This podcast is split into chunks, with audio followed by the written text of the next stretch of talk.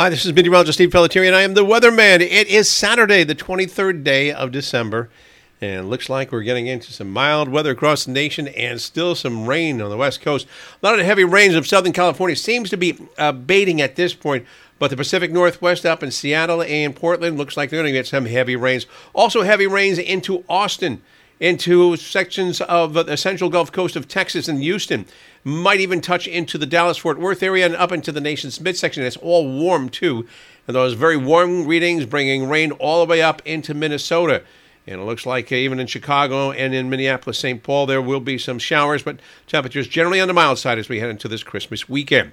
Atlanta is looking pretty good. Miami also pretty good. Uh, no problems in Charlotte. Uh, Detroit, just some rain showers. New York also showing just cloud cover, but no major problems as far as any airline delays. Your airline delays will be into Houston, Dallas, Fort Worth, and maybe into the nation's midsection, maybe up into the, the uh, Denver area as well, where they're expecting some snow in those places, uh, especially to the north from Denver, north all the way up to Cheyenne, where a white Christmas is likely this year.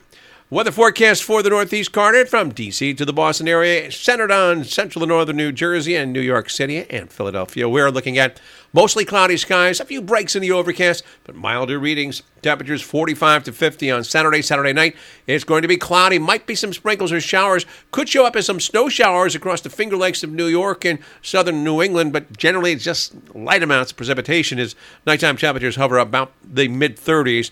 32 to 37 degrees from the farther north and west. Sunday is going to be warmer up into the lower 50s, all mostly cloudy. And Christmas Day also looking cloudy.